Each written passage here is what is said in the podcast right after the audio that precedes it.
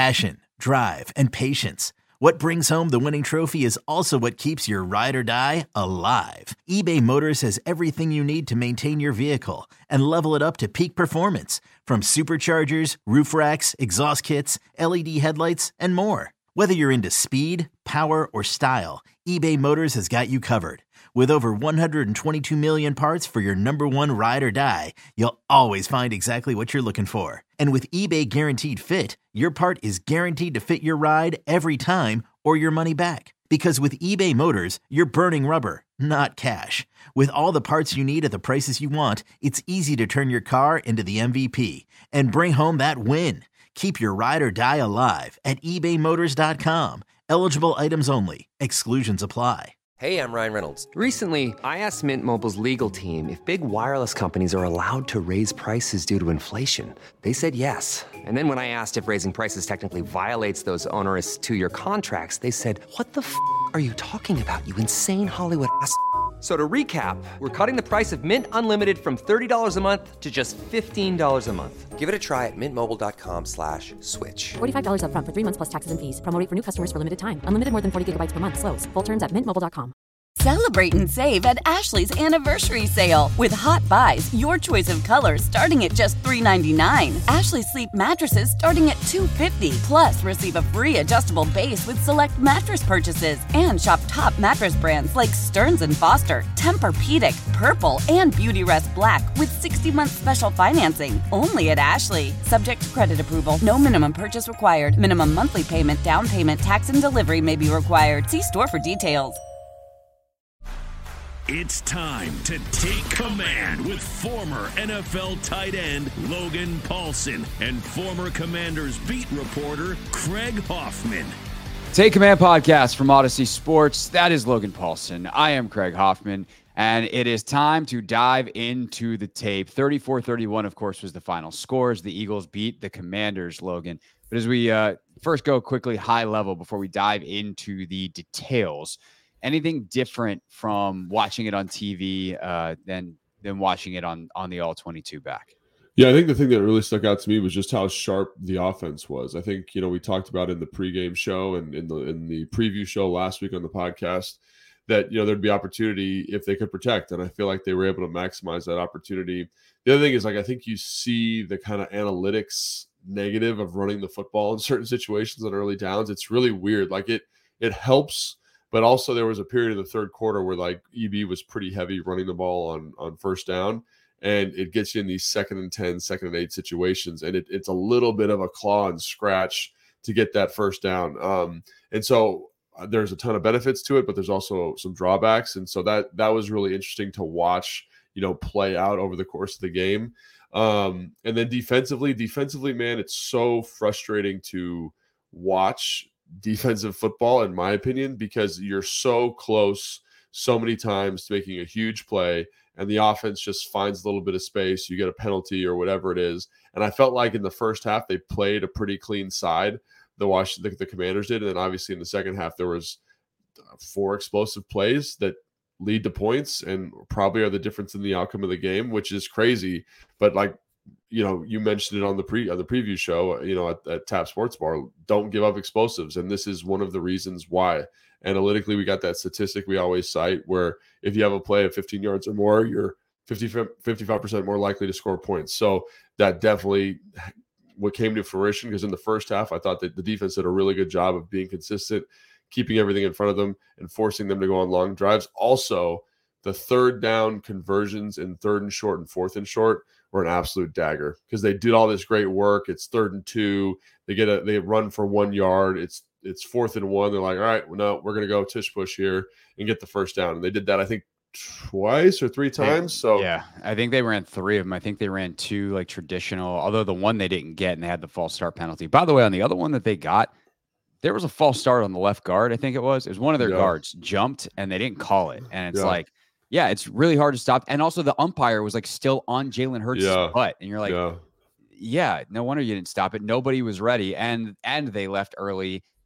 And, yeah, you give that up. But they also did a great job with the one where they ran around the edge. So um, that was one of the things that I talked about last week, too, um, here. And I think I know I talked about it on the show for sure. Like, you've got to avoid third and short against them in a way that you don't have to against right. other teams. Like, you always want to, of course, not be in third and two, but it is basically automatic uh, when the when the Eagles get to that point. And, and unfortunately, the Commanders wound up there a couple of times. Um, yeah, the explosive stuff. We'll talk about uh, Emmanuel Forbes Day, because unfortunately, like, those two things are very tied together. He's the guy yeah. that gave them up a lot. And it started, by the way, at the end of the first half. Um, that field goal that they get is because of an explosive play where Devontae Smith just honestly makes a hell of a play, but we'll get to it uh, in just a little bit. Let's, let's go offense first though.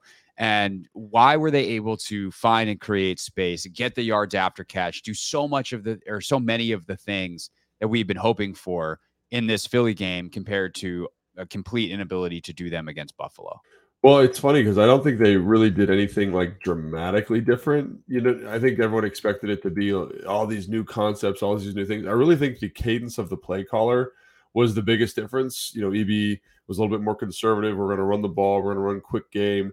I also think Sam deserves a lot of credit. He was very, there was a couple times, there was one play, I think it was in the third quarter, second or third quarter, where Sam Cosmi loses really quickly to Fletcher Cox, and they're running a bow concept.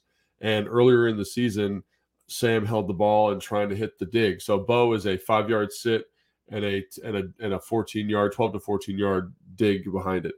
Mm-hmm. And in the in earlier in the season, Sam held it trying to hit the hit the dig. And this one, he was like, "There's pressure right now. Let's hit it to the." That the to quick the, one to Logan Thomas. It was. I think this this was completed to. I'm sure there was. It happened a whole bunch of times in the game, like him just getting yeah. the ball out quickly. There was also one to Logan Thomas. There was one to Bates too. Not on the same concepts, but in terms of just checking the football down yeah. and the rhythm and timing of the play, I thought he was much cleaner. And this one specifically, Fletcher Cox is right in his face.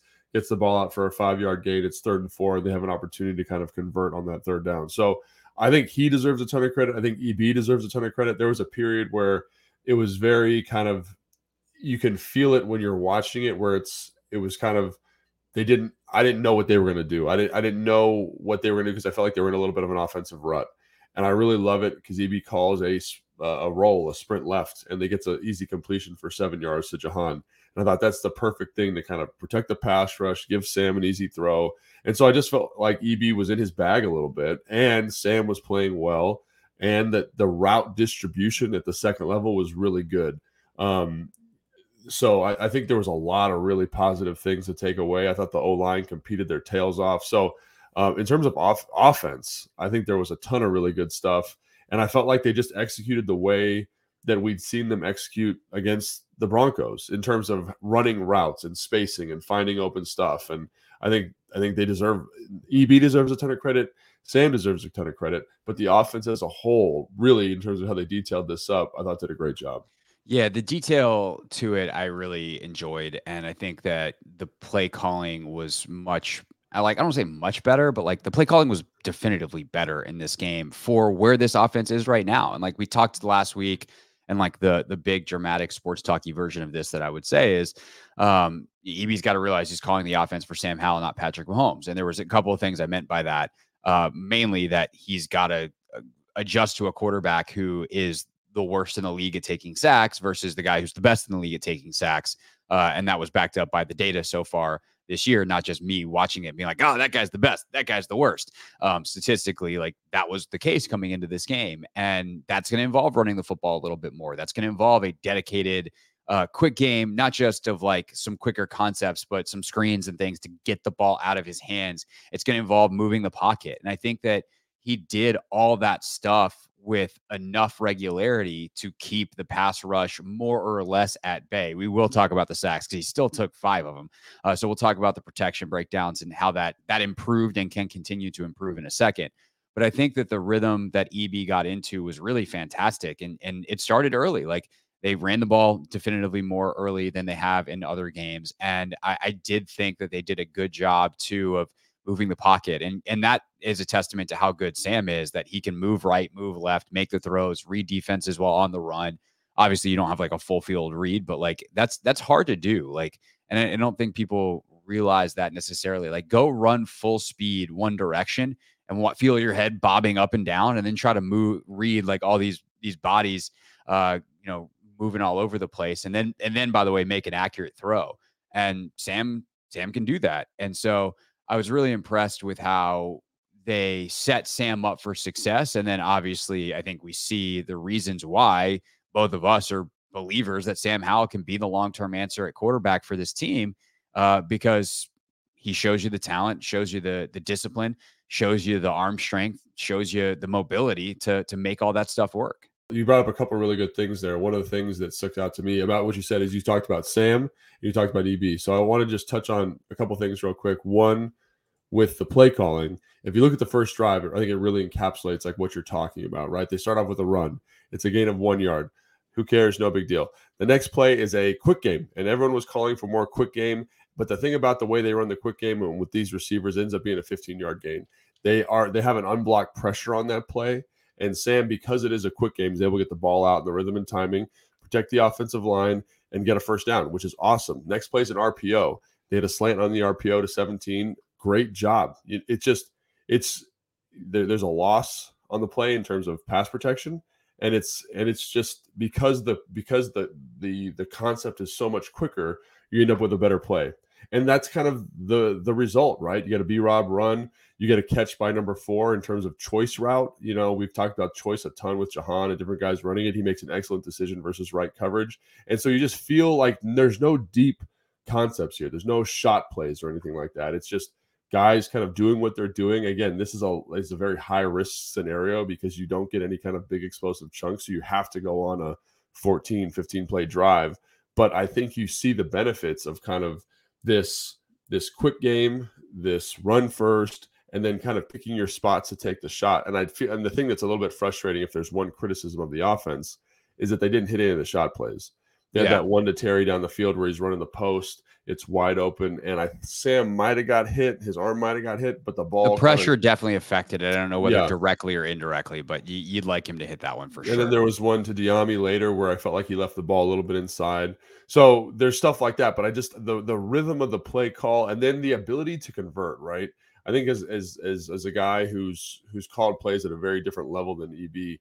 There's this thing you get in a rhythm because you're like, oh, this is working. The guys are making their guys are making it come to life. It's I can kind of, mm. kind of call whatever I need to call to, to help Sam. And I know the receiver is going to make it work. Guys are going to make good decisions in terms of reading zones. And I think that's awesome. And then you mentioned Sam. And there's that period, I think, in the fourth quarter where they didn't do anything in the third. And they come out and they convert. I want to say it's four consecutive, three or four consecutive first da- third downs with him running. He escapes to his right. right.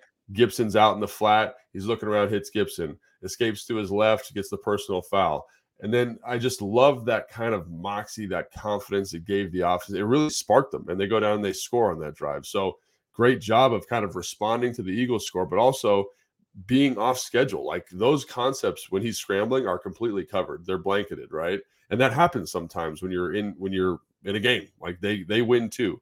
And so for him to kind of have the composure to get out of a sack, extend those plays, like that is the stuff that is special about Sam that we're excited about. And you you alluded to there. And I think there's multiple sequences specifically in the second half where you're like, this dude, like that's big time football and that's big time elevation of this offense. So uh, I totally agree with all that. Yeah.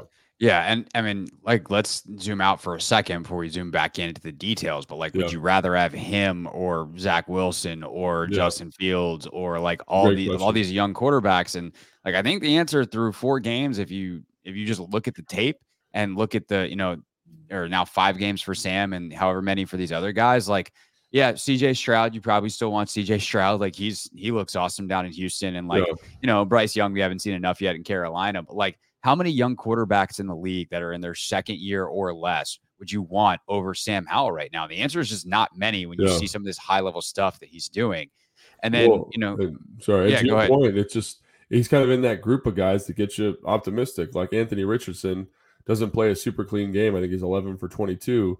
But there were moments where he's making plays right. for the offense. He's elevating. C J Stroud didn't play the cleanest game. I think he was sixteen for thirty-two or something like that. three hundred. Yeah, but he's finding explosive plays. He's executing the offense. He's making plays. And you're kind of like, it's not perfect. It's not always pretty, but he's elevating. And, you know, C J Stroud earlier this year had a terrible game. You know, um, uh, Richardson also had a really rough game. I think his first game of the year was not the best in terms of completion percentage. All that. Maybe the second game of the year. But Sam is kind of, you're going through a similar maturation with him. some good stuff, some bad stuff, some really bad stuff, some excellent stuff. And I think it there's enough of the kind of, it's so hard to define, of the playmaking moxie is the mm. word I'm going to use. That playmaking kind of, the moment's not too big for me. They're on the road in Philly, and he's and he looks like he's out playing pickup football with his buddies.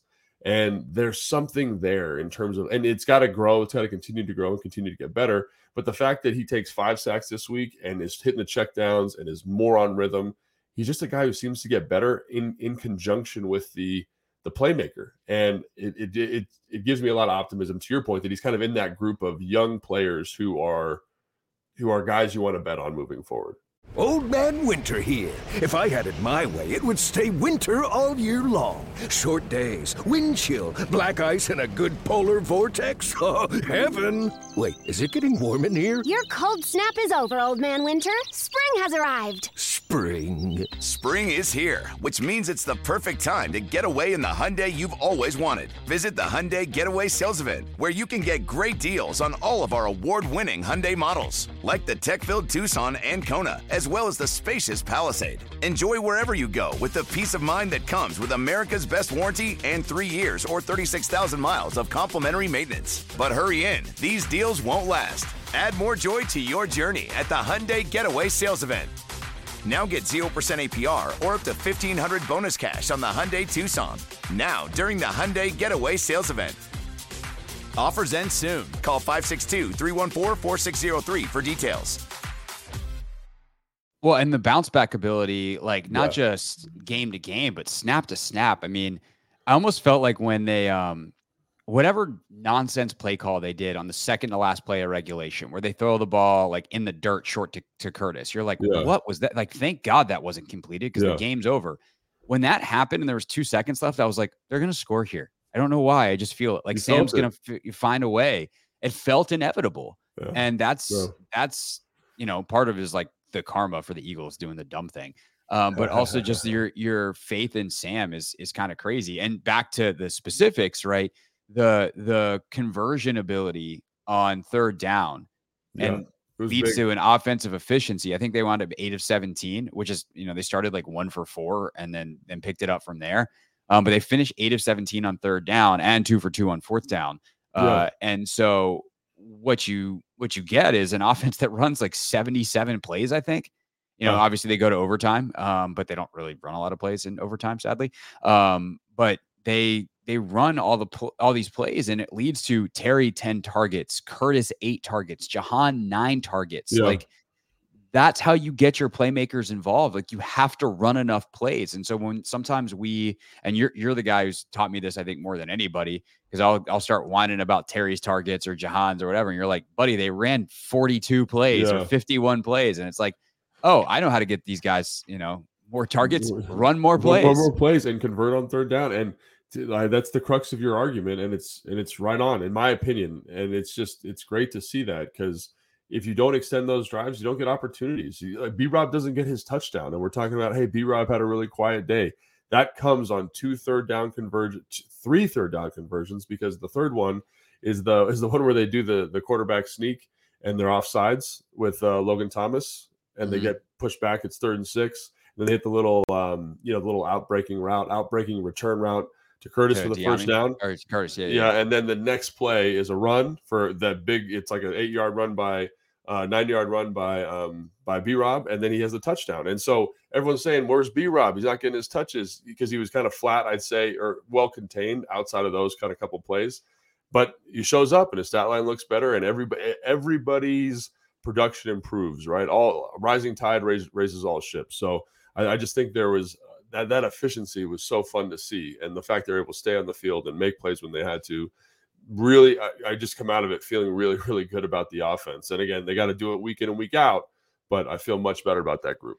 Yeah. Um, also, continue to feel great about them in two minute situations. I mean, oh, to yeah. go out and tie the game like that, they've been great in that situation all year. And how how often has it felt like, you know, again, no disrespect to Scott Turner, just reality check for Scott Turner as the offense the last couple of years. Like when you see the the other side, if you will, yeah. it's like, you know, end of game, end of half, so many points feel like they were left on the board. And and now from not just from an execution, but from a mentality standpoint where it's like, yeah, no, we're not taking a knee. Like we're going down. Obviously at the end of the game, you're not going to, but you know, the, all the other first halves this year, I feel like they've, they've driven, tried to drive down at the end of the half. Um, with that said, the, the one area of concern I would say coming out of this game offensively is Sam Howell does still take five sacks. And I think yeah. we're doing a disservice to the listening audience and viewing audience to not talk about that, because if he takes five sacks a game, that's still like a record setting trend. That's yeah. still bad. It feels a lot better because they score thirty-one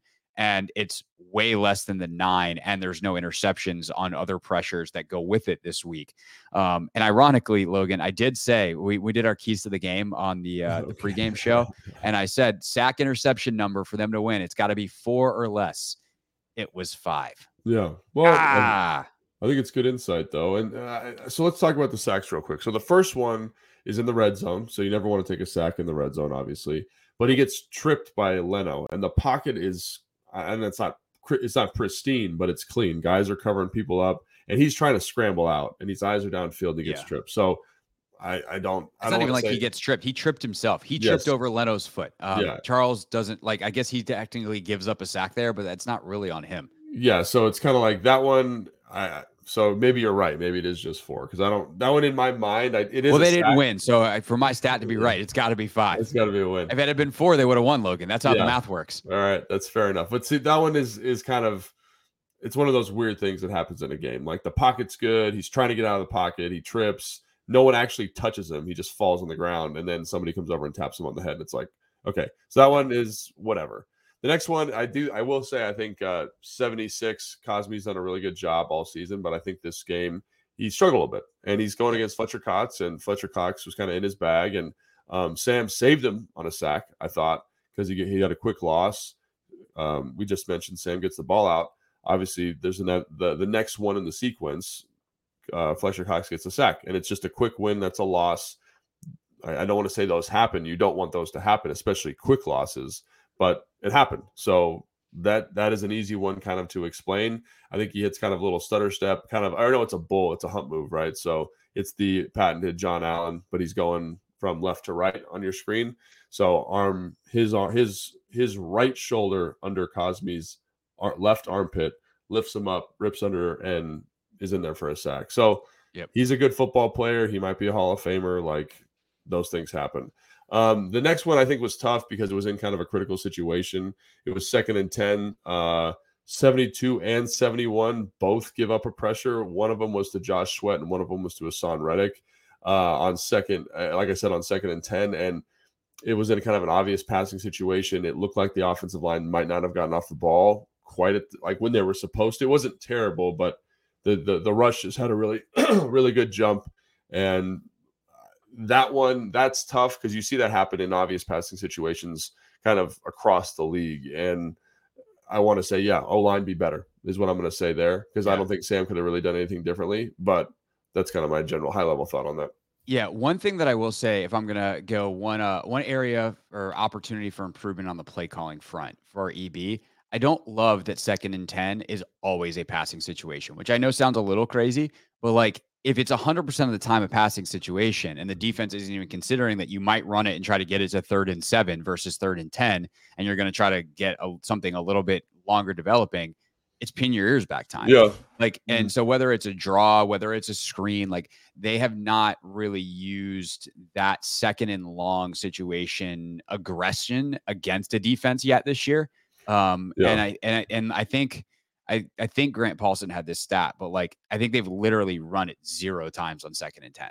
That's year. pretty wild. Um, it's so, so, it's so, it's so funny, man. Like as a play caller, you just get in like, unless like, oh, we got to act- get a chunk back. We got to get to it, third and four. Unless you're actively, unless you have someone there that's kind of reminding you, hey man, like make sure, like for example, I have a guy on the staff that's like, hey man, we need to throw the ball on first down. Cause I'm a really big, like in high school, especially run the ball on first down. And it's just nice to have someone be like, hey, remember, we do this all the time. And you're like, right, let's do something different. And because you do have like these rhythms and these patterns that you feel comfortable calling. And I definitely think that's that's one of them for E B seemingly. So, yeah. So I, I would just say like, you know, you live in thirty and seven sometimes and, you know, uh, or or you might God forbid, get six yards on a run. Like, and it's yeah. especially bad, I think, after a bad run on first down.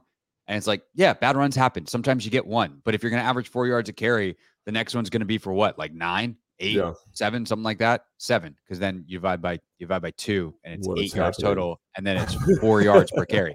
Um, so like you might get seven on the next one. So like, don't yeah. be afraid of that. Um, I, I would say on second and long, because I do think that's where some of these sacks happen. And then it like, then you're in third and very long. And now it's you're third and twenty-two straight. After that, third and twenty-two. So not, yeah, that's a, a non-winnable down and distance.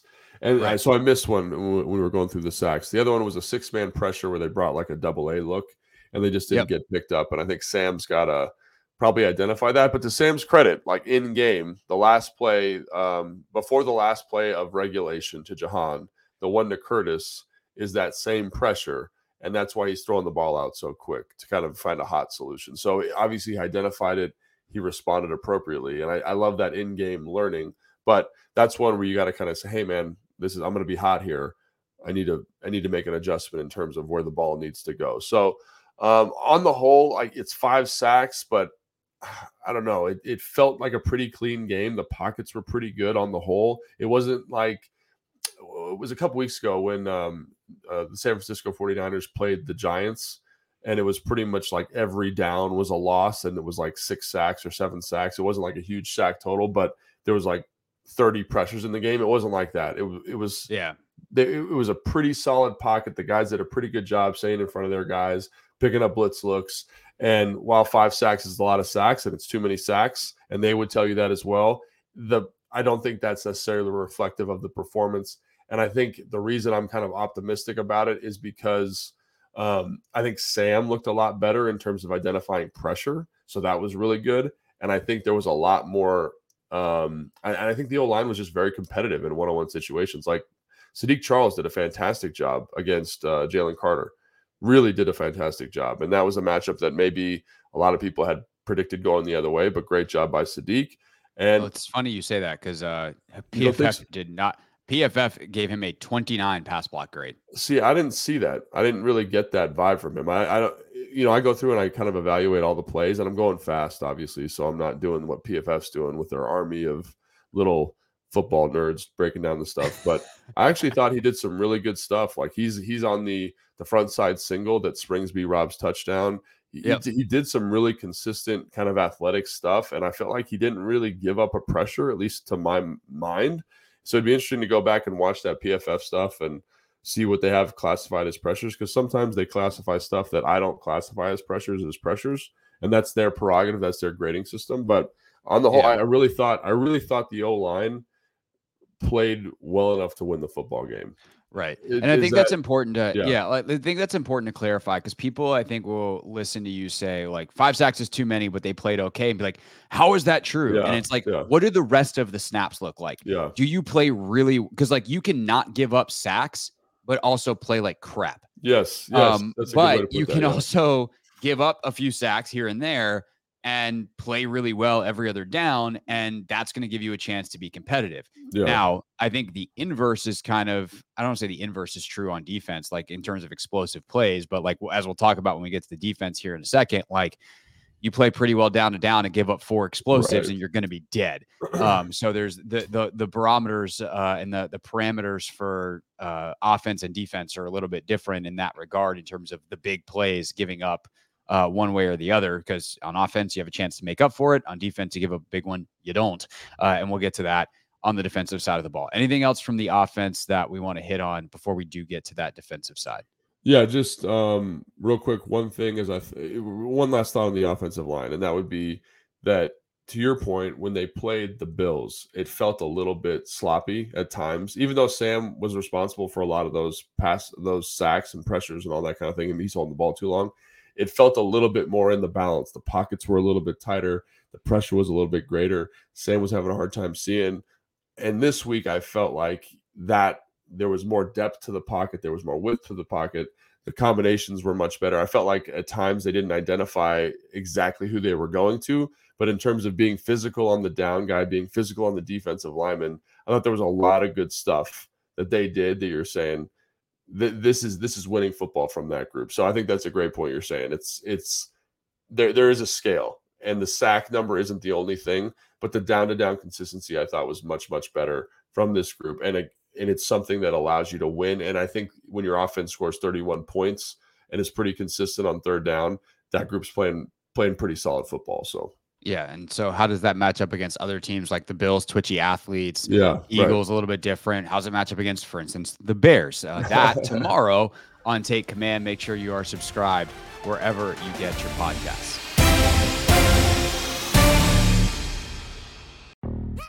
Yo, Trey. Kevin, what's up, man? You know, I've been thinking, what would have happened if the N B A never vetoes the Chris Paul trade to the Lakers and we get C P three in the same backcourt as Kobe in L A? Well, you get a very happy Jack Nicholson, for sure. And the Lakers probably win a bunch more championships. C P three finally gets a ring or two or three, and the Kardashian empire is forever altered. What did you just say? Hey, everybody, I'm Trey Wingo. And I'm Kevin Frazier, and we're teaming up on a new weekly sports podcast from Wondery, Alternate Routes. As former SportsCenter anchors and current sports obsessives, we're consumed by all the what-if questions that make being a sports fan so excruciatingly fun. If you're like us, then you also live and die on the fallout from every drop pass or play call. Each week on Alternate Routes, we'll take a flashpoint in sports, break down what actually happened, then explore every alternate scenario and the ripple effects it would have caused. Follow Alternate Routes on the Wondery app or wherever you get your podcasts. You can listen early and ad-free right now by joining Wondery Plus.